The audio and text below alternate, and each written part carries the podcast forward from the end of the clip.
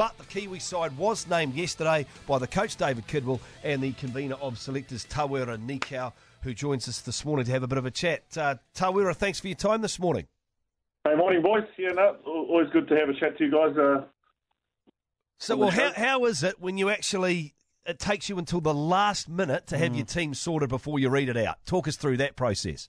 Oh, mate, it's a bit disappointing in terms of that. Players are flip flopping. Obviously, you know, they're very disappointed around, um, you know, Jason opting to play for Tonga. But at the end of the day, uh, we want players in the squad that really want to play for New Zealand.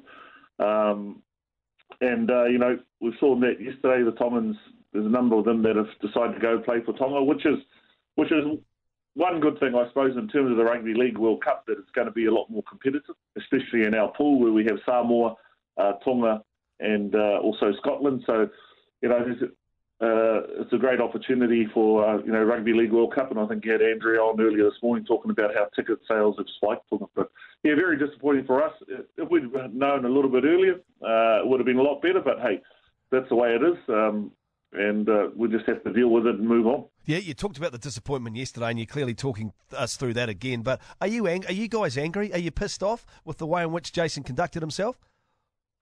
Oh, mate, all it is is just a phone call. You know, you know, we're big boys. We understand that players can make their decisions and do what they want to do, but at the end of the day, it's just good to have a bit of courtesy and be a bit more respectful. You know, Kitty's been put in a pretty tough situation in terms of that. So, uh, yeah, we, of course we're a bit we're a bit disappointed, but at the end of the day, um, you know, we want we've got 24 players there that are willing to pull on that Kiwi jumper and do the best possible job that they can do, and that's what we're focused on. Mm. Tawera uh, here. I yesterday morning I was I was torn. I didn't know what to be. I was like going like why why why would Jason do this? And then I thought, well, why didn't these guys have their team sorted three months ago? And then I was almost like going, actually, why is there a rule where this can even happen? But as it's um, sort of become more apparent and the layers are peeled open, it's I, the best thing I could um, parallel it with Tabata was like you guys were almost like a team on Survivor or one of those shows that's just been blindsided by someone in your alliance. Because I suppose what what you would have thought you had your team sorted,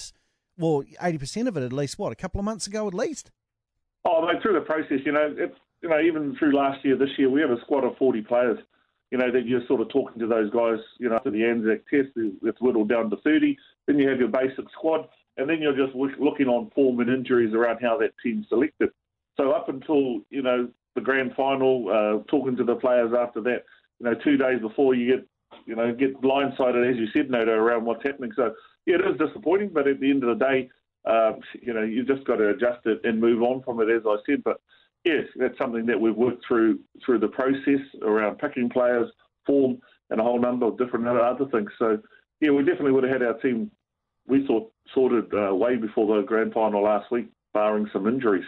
Well, Tawera, so many guys, though, have made themselves unavailable and they've decided to play for Tonga. What does that say about the Kiwis' leadership that so many guys don't want to play for New Zealand now?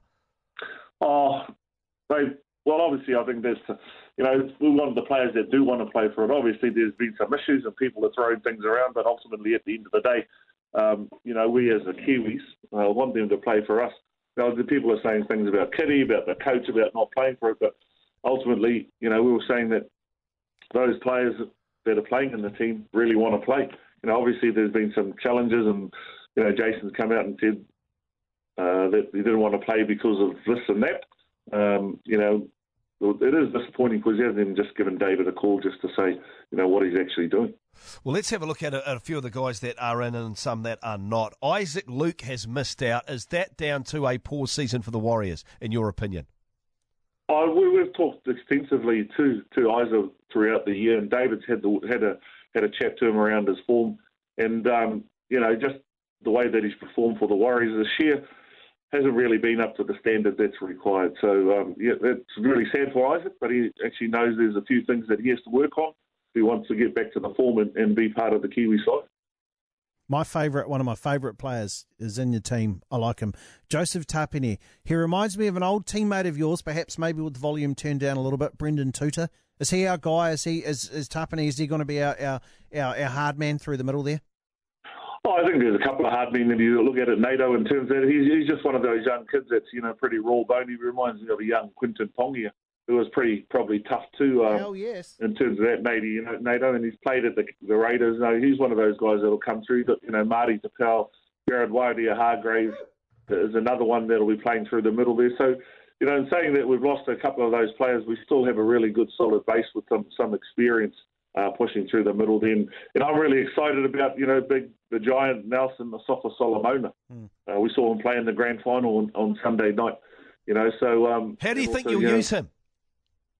yeah, well, that's uh, that's something for the coaches. You know, what David's talked about in this series is that to beat us, you know, to beat Australia, and, and you know, we do get to the final, is you know you got to have players that are actually playing some football. So you have to score some points. So I think Nelson, you know, we saw him play for the Melbourne Storm. He comes off the bench. He's very has some big runs through the middle. Just you know, scatters a few players. So he probably he might be used in that role of um, you know punching a lot more power through the middle of the ruck there. Yeah.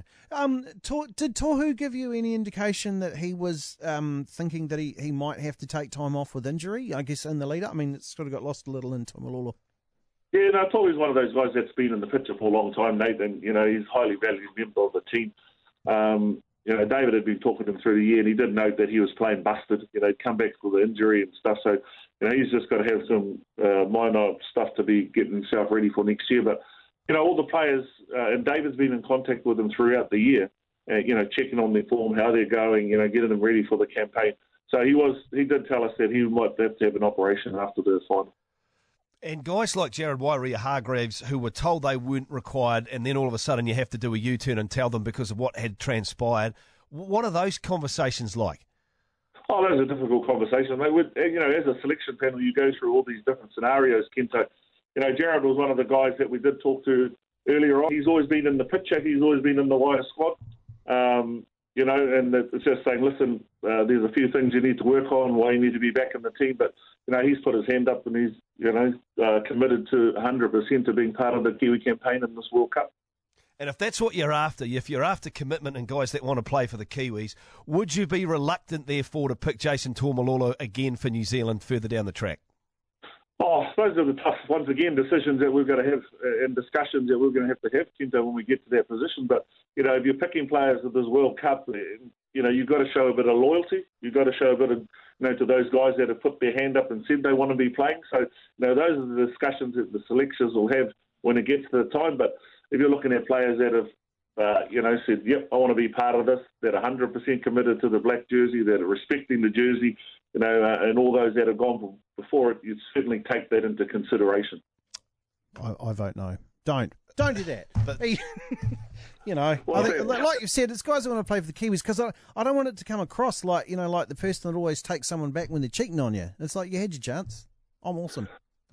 Oh, you know, that's, and those those are things that we'll we'll discuss and talk about because you know if you look at the the players that you really want on the team, it's those guys that you know that are going to do the tough yards when the going does get tough. You want them to be there, you know.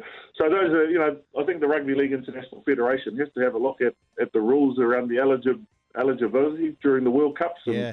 flip flopping. Whether it's just you just change once and that's it. You want to play for Tonga for the rest of your career. That's it. You're going to play for Tonga, or you're going to play for Samoa you know, in the past it's been able to, you know, uh, changing in this. So I'm sure that'll be on the agenda for for the Rugby League International Federation later at the end of the tournament. So it'll be quite interesting. But when you think about that on the other side of the hat, and you you know. You, you can understand why some of these guys want to go and play for Tonga. We saw Andrew Fifita, you know, last year he got uh, thrown out of the Aussie team for not behaving properly. He gets picked this year and then he pulls the pin. You know what I mean? So it, it's quite interesting times in terms of that, um, with players jumping from uh, country to country. But if you look at the competition now and you look at uh, how evenly matched the Samoan team got some outstanding players, NRL, Super League, you know, the Tongan team, you want a competitive World Cup. And if you look at the bigger picture in terms of growing our game, uh, you know, the Pacific nations, the island nations now, uh, now and into the future are going to be, be a big part of that. So instead of them being tier two nations, you know, in the next three to five years, they could be another tier one nation competing evenly uh, at the next World Cup. Hey, thanks, Tawera. We'll talk to you later Sorry, in the mate, tournament, eh? Hey, no worries, boys. Always a pleasure.